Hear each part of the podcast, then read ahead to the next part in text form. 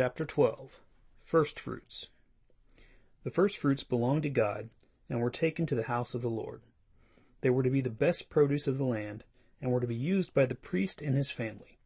It was to be the first fruits of a man's labor that he was to deliver to the house of the Lord.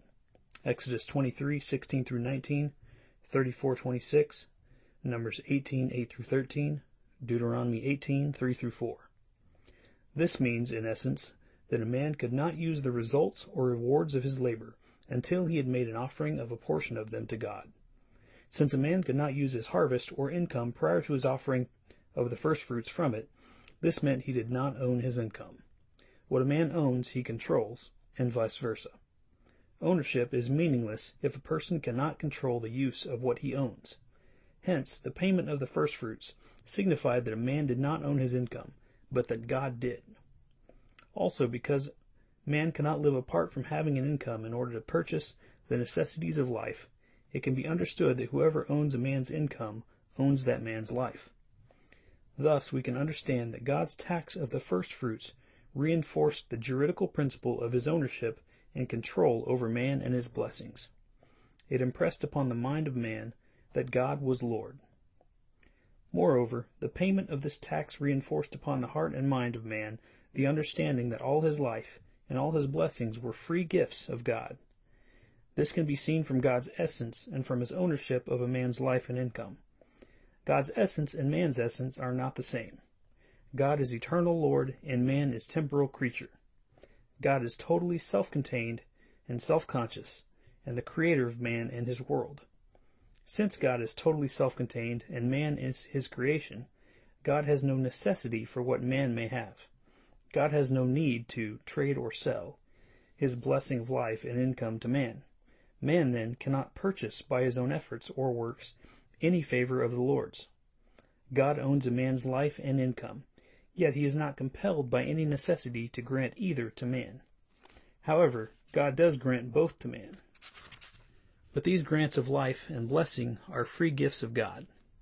From this we can understand that the tax of the first fruits is to reinforce the legal principle that God is Lord.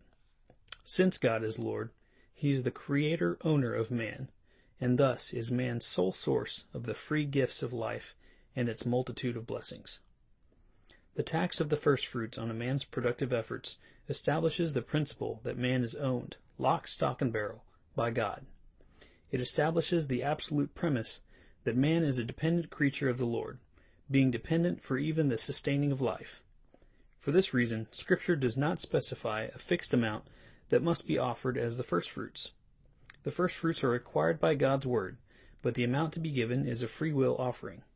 If God had established a fixed amount for this tax, sinful man would have reasoned that payment of such a fixed amount would have entitled him to God's favor. But by not fixing the amount to be paid, God prevented a sum from being established in the mind of man as to what would be adequate for the purchase of his blessings. Because a man can never consistently give to God all of his income as a first fruit offering, since he must retain some funds to live on, he can never give enough to satisfy his desire to purchase the favor of God. He can never say in his heart that his available funds are sufficient for the task of purchasing the blessing of the Lord. He knows that he could always give more, since he has not given all to God. This lack of a fixed amount for the tax of the first fruits helps to destroy the reprobate belief that man can obtain the favor of God by works. The purpose of the tax of the first fruits is to establish a principle in the mind of man. It is not to get man to adhere to external rules through which he may attempt to buy the blessings of the Lord. For man to establish a fixed amount for this tax, as the Jews did, is an attempt on the part of man to destroy the principle of lordship that is incorporated in this tax. It is an attempt by man to legislate the means by which he can obtain God's favor.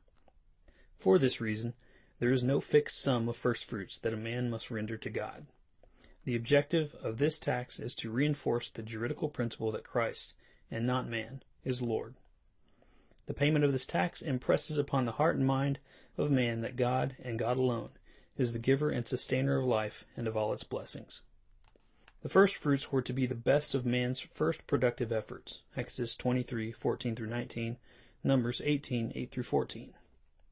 They were to be paid once every year by the Israelites at the Feast of Weeks, Exodus 34:22. The payment of this tax was to impress upon their hearts and minds God's deliverance of them from Egypt and his gift of life and blessings, Deuteronomy 26:1-11. The first fruits were to reinforce the Israelites' conviction of faith that God was the Creator, Redeemer, and Lord of man. Since this tax represented God's total ownership of and control over man, it only had to be paid once annually. The tax of the first fruits was law in principle, and therefore represented all of man's productive labors for the whole year. As stated before, God's law is law in principle and is his revelation of himself to man. Because God does not change, neither can the principle of his word. The specific circumstances to which his law applies does change, but the principle of his word does not. For example, in Deuteronomy 25:4, God's law declares, "Thou shalt not muzzle the ox when he treadeth out the corn." Now, this law is for a specific example that we might learn a general principle. That principle is that the laborer is worthy of his reward, 1 Timothy 5:18. That because even the ox has a right to eat that which he has helped produce, so do men have a right to the wages that they have earned. The principle is that the worker is not to be defrauded, but has a claim on those for whom he has worked. Once this principle is grasped, then we can apply it to situations other than that given in this law. We can see that defrauding anyone who works for us is a violation of the law of God. We can understand that the worker should work in the hope that he will receive his reward, including the worker for Christ, 1 Corinthians 9:9. The principle of God's law does not change, but its application often does. Therefore, the belief that Christ's advent on the earth was to set aside the law of God so that it was no longer binding upon man is false. Christ's advent was to fulfill the law or word of God. Quote, "Think not that I have come to destroy the law or the prophets. I am not come to destroy, but to fulfill." Matthew 15:17. To fulfill means to establish, execute, or satisfy. Therefore, Christ is establishing, executing, and satisfying the juridical principles of God's law. Nowhere else is this fulfilling of the law or word of God more clearly seen than in the taxes that God has laid upon man. There are actually 4 offerings of the tax of first fruits. All reveal clearly the fulfilling of God's law and principle by his Son. The first offering of this tax was done by the high priest on the first day of Passover. It was an offering of new ripened corn and of a lamb. Leviticus 23:4-14. Christ was resurrected on the day of this offering. He was and is the Passover lamb. The first fruits are represented of him, who is the first fruits of the new creation. 1 Corinthians 15:20-23. Christ, as the high priest and mediator between God and man, offered himself to God as a sacrifice for and as the first fruits of the new Israel. Thus we can understand that the Old Testament offerings of sacrifice and first fruits were established and executed by Christ. This aspect of the law of the first fruits was not set aside. It was permanently established in principle, since Christ is for all eternity the one who was sacrificed for and is the first fruits of the new humanity. Moreover, the offering of the first fruits of the new corn represented the beginnings of the new harvest season and of new life. Christ's offering of himself, the resurrected new corn, established the beginnings of the harvest of the new creation. His resurrection marks the beginning and attests to the victory of the kingdom of God on earth. Therefore, we can understand that, in principle, the first offering of the first fruits has been fulfilled by the Christ of God. It has not been set aside, but is a permanent and eternal aspect of the Word of God. It is as binding upon the new Israel today as it was upon ancient Israel. But now Christ is the high priest, and the sacrifice and first fruits. The old priesthood has passed away, that a new one can be established. Therefore, Christ and Christ alone is the mediator between God and man. The remaining offerings of the first fruits were conducted on the Feast of Weeks, Leviticus 23:15-21, Deuteronomy 16:9-12. This feast day was also known as the Feast of Pentecost, since it occurred 50 days after Passover.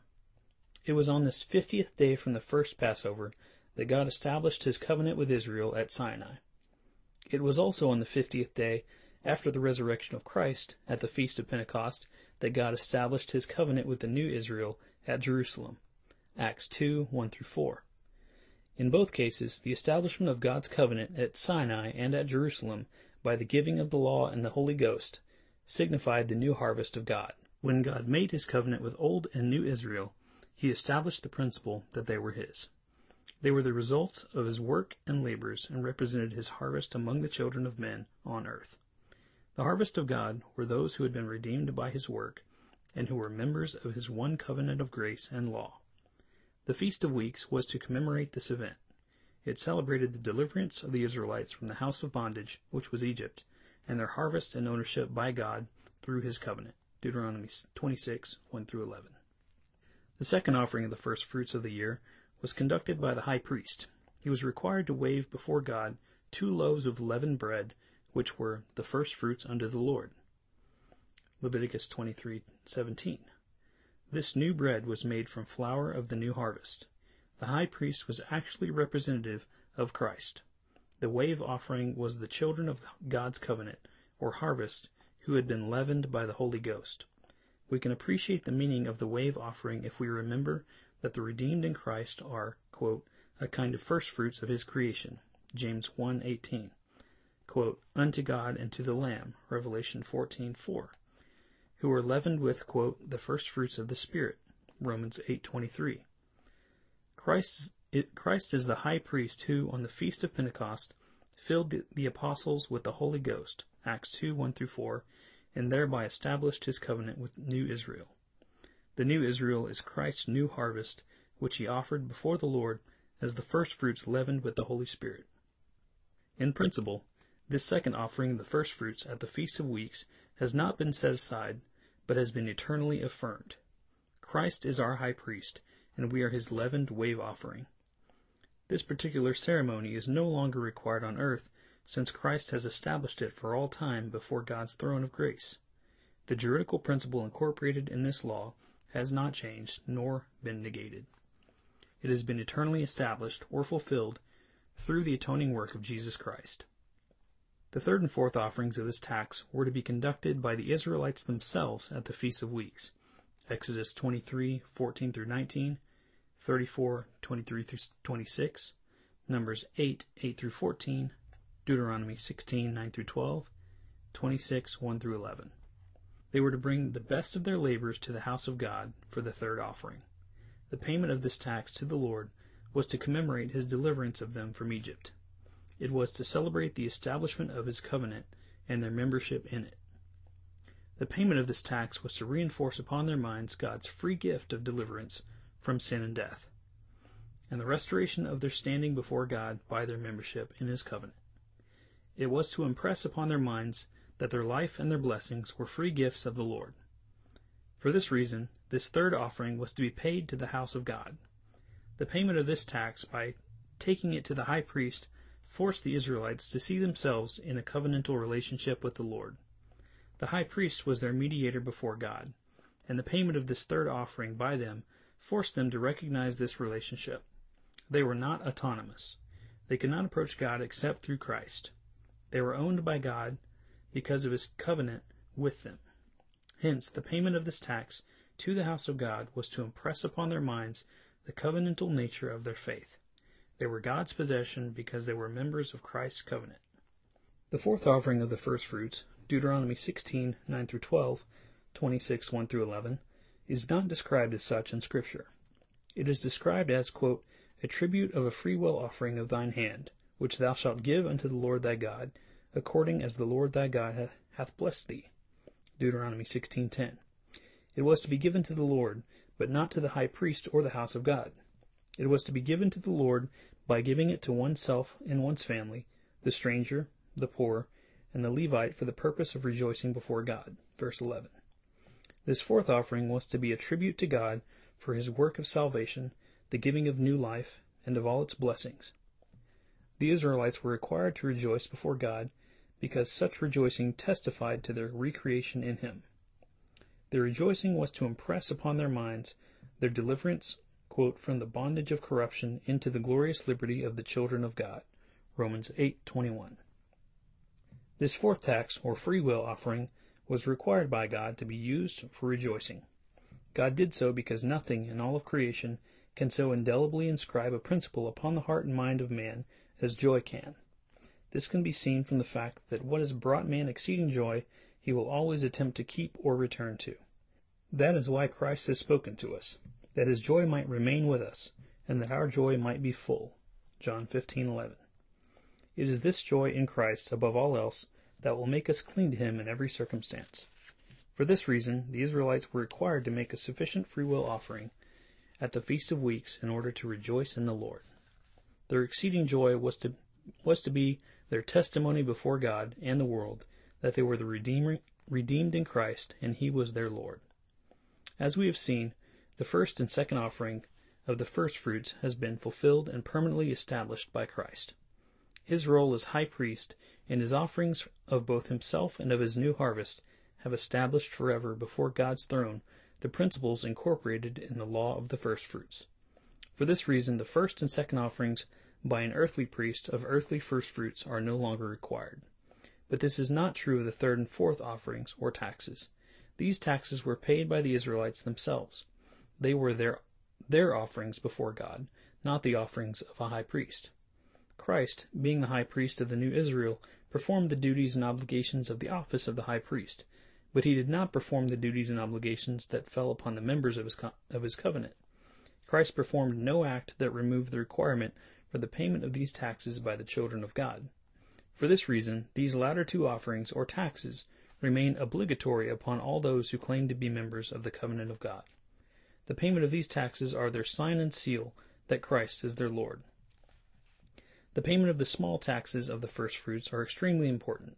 The size of the tax is not. What is important are the principles that it reinforces upon the mind and the heart of the elect. It should always be remembered that man was not made for the law, but the law was made for man. Mark 2:27. It is God's word that is the revelation of God to man.